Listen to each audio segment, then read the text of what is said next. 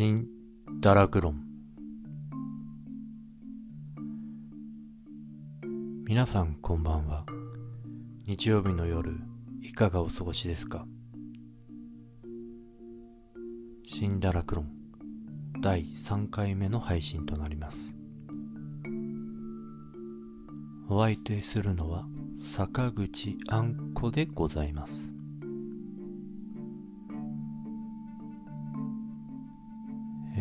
ー、寒い日が続いております。皆様、えー、お体の方大丈夫でしょうか、えー、特に朝晩の冷え込み、え強いですよね。と朝起きるのも辛いですけども。はい、え私今ですね神奈川県の鎌倉市から配信しておるんですけども、え寒いです。坂口あんこはですね、出身が、えー、北国なんですね。で、こちらに、えー、上京した頃ですね、まあ、今でもよく言われるんですけども、えー、北国出身であれば、まあ、この寒さっていうのは大したことないでしょと。まあ、平気でしょと。まあ、よく言われるんですね。まあ、北国、えー、出身の方、あるあるだと思うんですけど、まあ、こういうこと言われるんですけども、寒いものは寒いです。北国はね、もう寒いっていうのが前提になってますんで、その対策っていうのは、まあ、いろいろ施されてるんですね。まあ、住環境においては、二重サッシであったりとか、まあ、えー、断熱材とか、まあ、えー、いろんなもう寒さの対策されてますし、まあ、お部屋なんかでもね、ストーブとか、ファンヒーターとか、まあ、必ず一部屋に一つあります。で、小学校とか中学校とかね、まあ、学校の方にも、あの、しっかりと暖房もありますし、まあったかいんですよね。で、外出るときなんか小学校の時はね、えー、もう本当にこう何重に、もう着膨れしちゃうんですよね。もう何枚も着ますんで、着袋して、えー、耳当てして、手袋して、えー、スパイク付きのね、ブーツ履いて、で万全な体勢で、まあ、学校に向かうわけですよね。雪をか、あの踏みしめて転ばないように、まあ、よく言われるペンギン歩きっていうやつがあるんですけども、そういった歩き方をペコペコペコっていう可愛い歩き方があるんですけど、転ばないようにね、そういった形であの投稿したりするんですけども、はい。で、まあ、そういった寒さ対策があるんですけども、こちらはね、やっぱりね、寒いって言っても北国ほどじゃないですから、まあ、住環境の環境もそこまでね、しっかりしてるわけではないとは思うし、まあ寒いって言っても、まあ、こうなんかスーツ、まあ、男性だったらスーツとか、まあえーま、服の上にダウンジャケット1枚とかジャンバー着れば平気かなってなるんですけどもまあこれじゃやっぱ寒いわけですよね。もう直に寒さを感じてしまう。ってなるともう下手するとこっちのね、えー、方が寒いっていうのは体感的にすごく寒い感じがしますよね。逃げ場のない寒さって言いますか。いや本当にね。ですからあの皆さんあの北国の方にね平気でしょとか耐えれるでしょなんてねあの決して言わないであげてください。寒いものは寒いっていうことでね、えー、なってますので皆様どうぞお体お大事になさってください。はい。ということでね、えー、急な切り返し、えー、なってしまいますけども、え、先週はですね、えー、お正月まだお正月の話するのかって話なんですけども正月休みにですね、えー、妻が、えー、ハマって見ていた映画「男はつらいよ」についてですね少しお話をしてみました。で今週はですね、えー、それの続きっていうわけではないんですけども、えー、小学校の、えー、息子が1小学1年生の息子がいるんですけども最近こうハマってるアニメがあるんですねで、それは何なのかということでですね、まあ、ヒントとして、そのアニメは私が小学校、まあ、時もやってましたね。80年代ですけども、やってまして、で、最近までもやっていたというアニメでして、で、本当に直近で言うと映画化もされてるんですね。はい。で、ヒットしていると。じゃそのアニメは一体何でしょうか？ということなんですけど、皆さんお分かりになりますか？はいじゃあ正解の方、皆さん一緒に言ってみましょう。いきますよ。せーの。ゲゲゲの鬼太郎。そうなんですね。ゲゲゲの鬼太郎。息子すごくハマってますね。えー、サブスクアニメ、あの、ゲゲゲの鬼太郎見てますね。で私、まあ、小学校の時も、ね、先ほど言いましたけど、やってまして、俗に言う第3期と言われてる、えー、80年代が舞台となっている、えー、ゲゲゲの鬼太郎よく見てましたね。だから、懐かしいんですね、息子が見ている、あの、アニメ、出てくる妖怪がやっぱり知っていたりします。ヌラリヒョンとかね、ガマイたちとか、まあもちろんメインキャラクターであるネズミ男とか、目玉の親父、粉木じじいったもんめ。息子はそれをねこうあの画用紙とかにいっぱい書いてたりするんですね。よくいや同じことしてたなーっていう。もう本当に「ゲゲゲの鬼太郎」ってコンテンツ本当すごいなと。この時代を超えてね息子と共感できるアニメがあるんだということはすごく嬉しかったですね。で、まあ、最近の鬼太郎っていうのは、まあ、6期っていう風になるんですけどもあの、私の第3期の見ていた鬼太郎とはちょっと随分やっぱり違うんですね。同じ鬼太郎でも。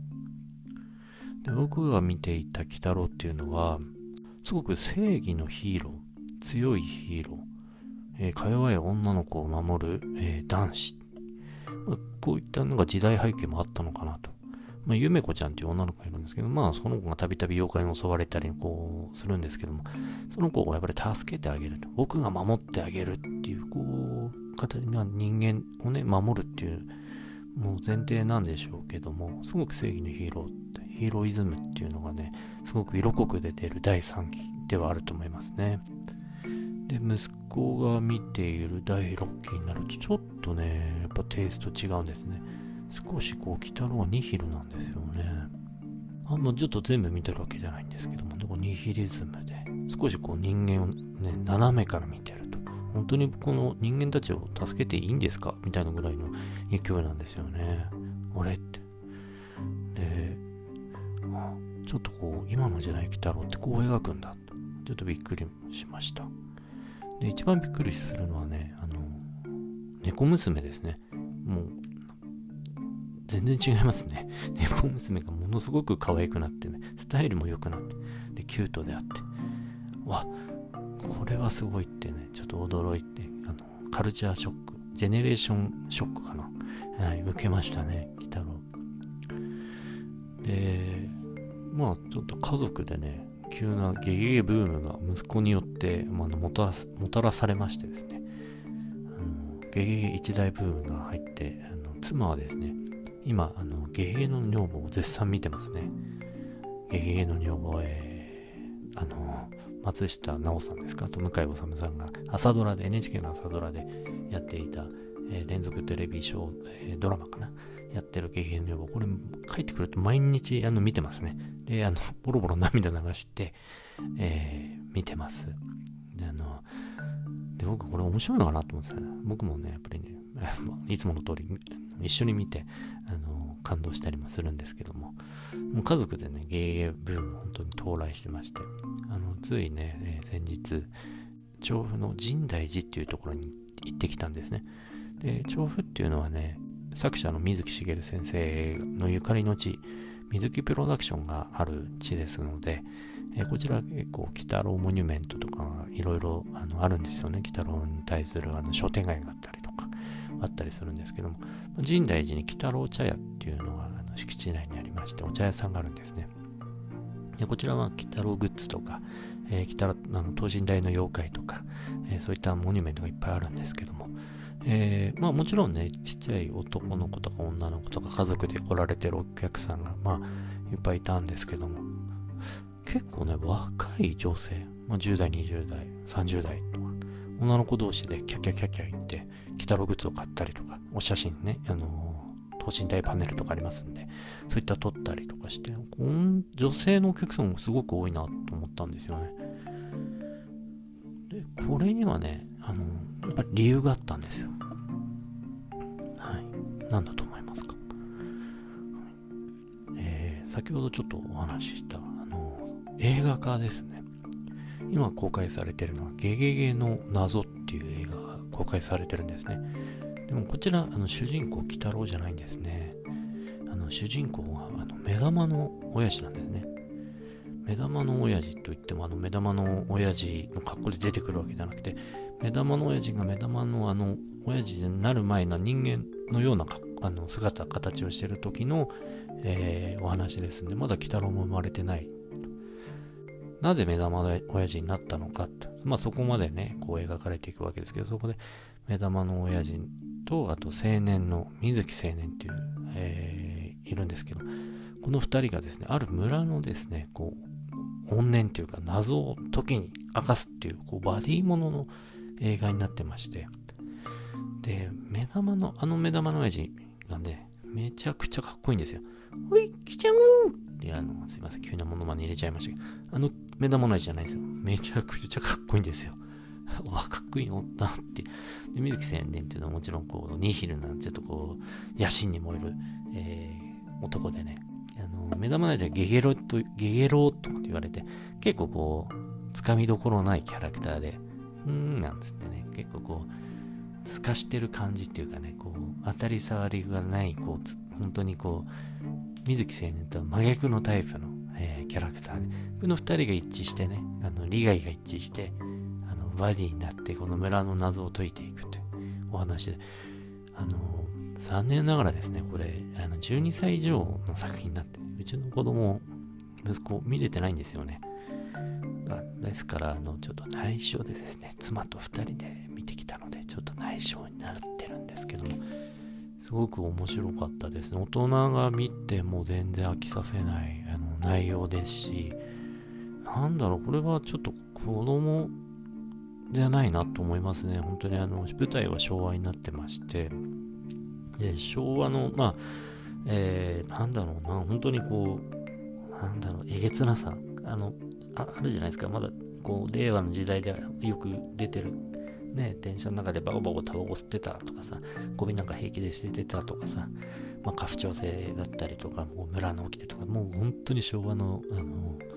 情景が色の色濃くこう描かれてまして、えー、本当にローカライズムービーっていうんですかね、今流行りのこう村映画っていうんですか、そういった形をあのモチーフにして描いてますんで、本当に一つのね、あの映画として見れるんじゃないかなと思います。で、まあもちろんね、鬼太郎の映画っていうか、え、ゲゲゲの鬼太郎がモチーフの映画ですから、まあ最後はね、こうアクションとか、こう戦いとかバトルっていうのはもちろんあるんですけども、それを含めてでも全然、あの、面白いと思いますんで、まだ見られてない方はぜひね、まだやってると思いますので、劇場なんかに、えー、足を運んでいただければなと思います。それで、まあ、ここからが、まあ、本今日の本題になるんですけども、えー、っとね、まあ、新堕落論なんでね、まあ、堕落についてね、えー、ちょっと、あの、解いてみたいと思うんですけど、えー、まずこの水木しげる、えー、先生、作者の水木しげる先生と解いて、まあ、堕落と、えー、あ、水木しげる先生をかけて、えー、堕落を解くっていう形でね、えー、ちょっとやってみたいなと思うんですけども、はい。まず、あの、水木先生っていうのは、大正生まれだから、もう結構もう本当に100年とか、まあ、そんぐらい経つのかな。すごい、えー、もうお亡くなりになってるんですけども、えー、戦争も体験されてるんですよね。で、鳥取県の、えー、境港市っていうところ出身なんですけども、ご兄弟3人の中でも、まあ、水木先生特に変わってたらしくて、えー、小学校なんかでもあのお昼近くに行ってたらしいですね。まずあの小学校1年生になってもあの1年遅れて行ったっていうんですよね。で、何かっていうと眠いからって。よく寝たいからって。で、朝起きてご飯バカバカ食って、もうそれ、ご飯と寝ることがあの楽しすぎて、学校に遅れていくって。すごいですよね。もうすでにこの段階でちょっと堕落の匂いがプンプンしてきますよね。はい。で、ガキ大将でもあったらしくて、こう、村とかのね、こう男の子連れて、他の町内の、えー、子供たちとかと、まあ、喧嘩に明け暮れて、なんかイメージつかないですけどね、えー、そういった、少年期を過ごしたらしいんですよね。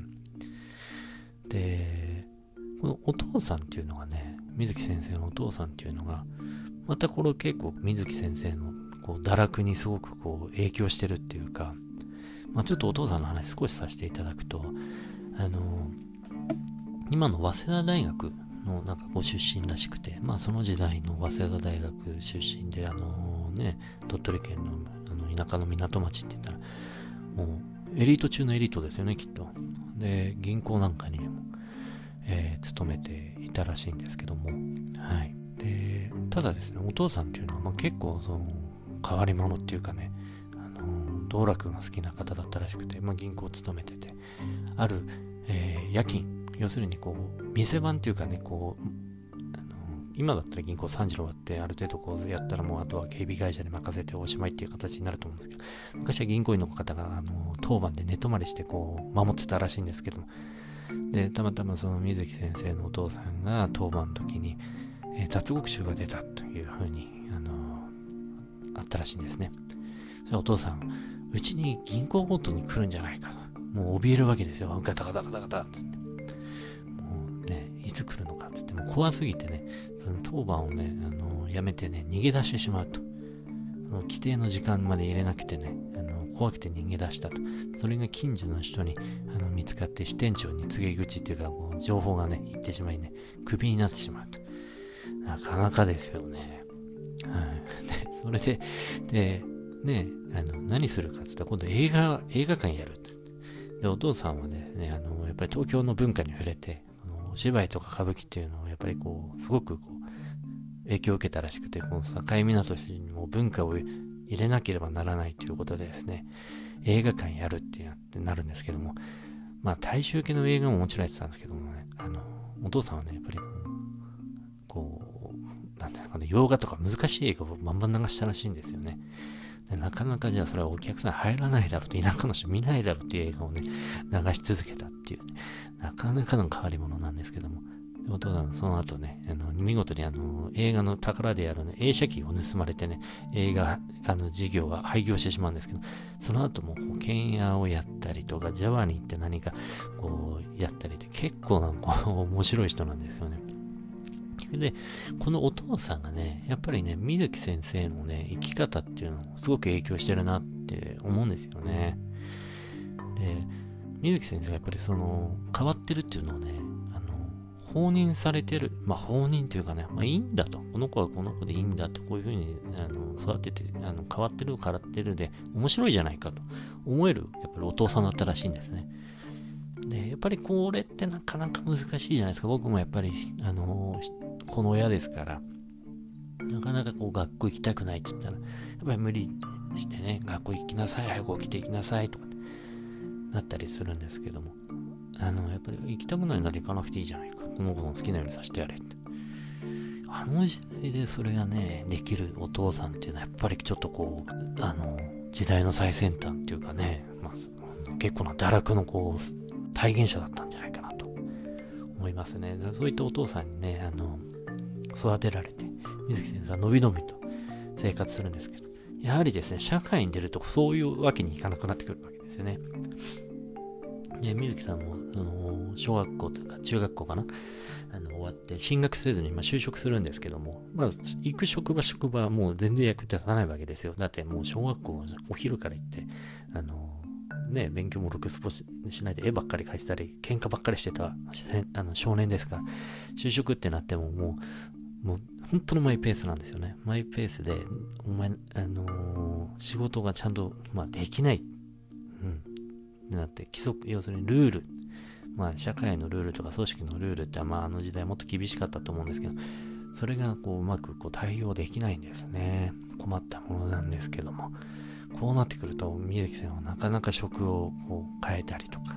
いろいろするんですけども、で、お父さんも心配していろいろね、斡旋とか、こう紹介とかするので長続きはしない。ここはやっぱりね、大変なところですよね。やっぱり組織とか、そういった、えー、ルールが強いところに行ってしまうと、染まれないんですよね。そういうマイペースに育ってきた、えー、子供っていうのは。だからそれが怖いから僕たち親っていうのは学校ちゃんと行きなさいとか、ちゃんとルール守りなさいと、えー、そういうふうな教えをやっぱりしがちになっちゃうんですけども。で、それのね、えー、究極系が来るんですね。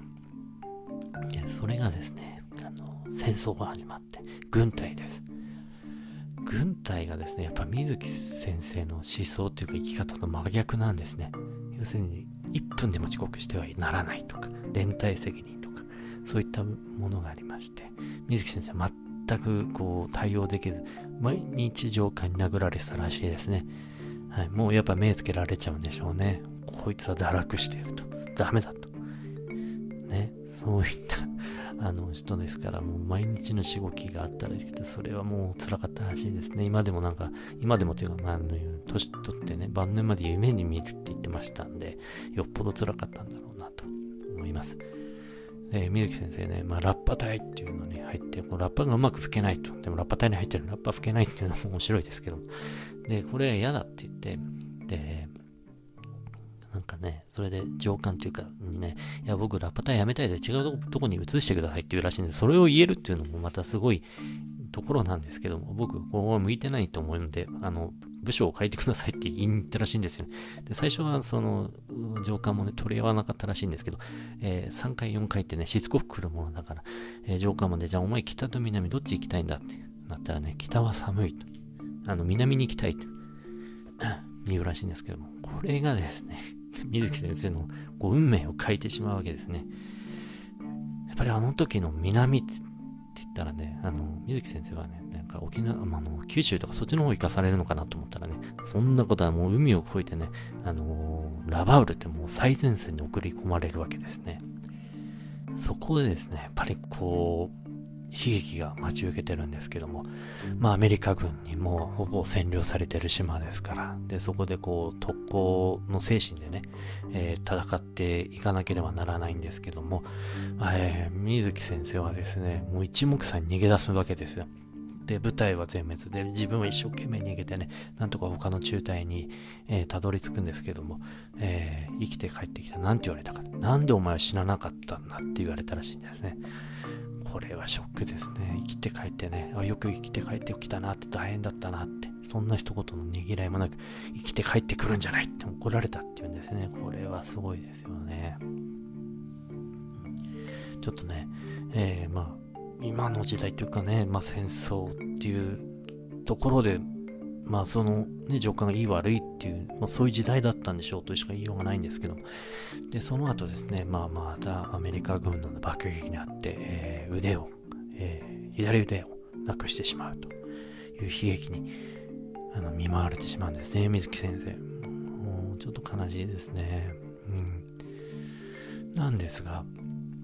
そこでね、こう、あの腕をなくして養領してる時にあるあの部族とそのアバウルのでねあの原住民の方部族たちと出会うんですね水木先生これはまた運命なんですけども戦争に行かなければまたそういったこう部族にも出会わなかったのその部族がですねやっぱりこう文化が入ってきてませんので物もないと競争もないってもう水木先生にとっては堕落を地に行く。要するにもう好きな時に起きてね働くのも1日23時間だと。で、あの、取りたいものを取って生きれる分だけの糧を作ったらもうあとは働かない。遊んだり、踊ったり、飲んだり、食べたり。そういったもう、水木先生がこれだっていうあの部族に出会うわけなんですね。こうひもう本当にこう皮肉っていうかね、戦争で、えー、最前線に送られて、で、爆撃にあって、えー、腕をなくして、で、そこで要領してる時に自分が目指して、えー、やまなかった、まあ、理想郷に出会うっていう。不思議ですよね。で、そうね、水木先生、そこで、まあ、ここに戦争が、まあ、もう日本のね、えー、負けで終わってしまって、まあ、日本人の軍、日本軍隊っていうんですか、まあ、引き上げるって、日本に帰らなければならないってなったんですけども、ま、水木先生は最後まで悩んだらしいですね。まあ、このまま残って原住民たちと一緒に生活するというふうに最後まで考えたらしいんですけど。でもまあその船員の、えー、方がねまあ親がやっぱりね一度は顔見せた方がいいんじゃないかと。生きてる姿を見せた方がいいんじゃないかということで、えー、日本にまた引き上げるということになるんですけども。で、まあ、でもこれがね、部族の方々たちの生活っていうか、交流がね、やっぱりあのずっと続いたらしいですね。戦争終わって水木先生がこう漫画家になって成功されても、えー、何回かね、その行って、うん、なんかやっぱ交流をしてたらしいんですね、すごく。素晴らしいね、あの、出会いがあったんだなっていうふうに思いますけども。まあ、みゆき先生、その戦争終わってね、え、日本に帰ってくるんですけど、まあ、こっから今度、極貧時代が始まるわけですよ。で、絵を仕事をしたいということでね、えー、最初、紙芝居屋さん、で、貸本屋さんって行くんですけども、まあ、本当に、こう、極貧時代、あの、怠け者、軍隊でも思考カレーね、あのー、していた水木先生、がですね、もう寝る間を惜しんで働いたっていうんですよね。あの、堕落を愛してやまなかった、あの、水木先生。まあ、家族もいましたんで、えー、なんとかね、家族を食わしていくためにも、もう死ぬ気で働いたらしいですね。えー、この時ばっかりは多分堕落を忘れたと思うんですけども、まあ辛かったという話はね、あの、いろんなエッセイとかにも書いてますので、ぜひ見てみてください。面白いですね。あの、やっぱり売れないわけですよ、なかなか。だけど、こう時代の流れにやっぱりね、水木先生は乗るんですね。この時ですね、テレビがね、あの、その時代、ようやく戦争終わって、えー、60年代かな、テレビっていうのが出てきた時に、まあ、テレビ、テレビくんっていうテレビの中に入る、入って好きなことをして、あの、楽しむっていう、えー、漫画を思いつくらしいんですけども、それがですね、あの、賞を取るんですね、講談社の。それで、まあ、跳ねるわけですよ、水木先生一気に。もうそこから、あの、少年誌の連載が始まって、で、ゲゲゲの鬼太郎ですよ。で、ゲゲゲの鬼太郎悪魔くんって、まあ、有名な作品が生まれていき、これはもちろんね、貸本時代とかにもあったんですよね。紙芝居とか貸本時代にもあったんですけど、時代はやっぱりこう、その時代でははなく、貸本とか紙芝居ではなく、やっぱり少年誌っていうこう漫画雑誌の方に行くわけですね。その時代にこううまく乗るんですね。水木先生、すごいですね。で、もう一つ乗ったのはやっぱりアニメ化ですね。さっきあの冒頭でもお話ししたゲゲの鬼太郎第1期が始まるわけですよ。これに乗っても鬼太郎フィーバー乗ったわけですよ、水木先生は。すごいですね。これをなんか水木先生のね、なんだろうな、こう、堕落を愛するがゆえって言ったらちょっと、あの、こじつけかもしれないですけど、やっぱりこう、戦争に行ったからこそ、えー、その原住民の方たちに出会えて、その、自分の理想とする生活に、えー、出会えたということもありますし、えー、その時代、テレビっていうものが始まって、少年雑誌っていうのが始まって、そこにゲゲゲの鬼太郎っていうコンテンツがピタッとはまる。これはやっぱ水木先生持ってる力ですよね。やっぱり水木先生も苦労されてますんで、でも彼がね、たどり着いた、えー、境地っていうのがあるんですよね。で、それがですね、怠け者になりなさいっていうことらしいんですね。怠け者になりなさい。奥が深いですね。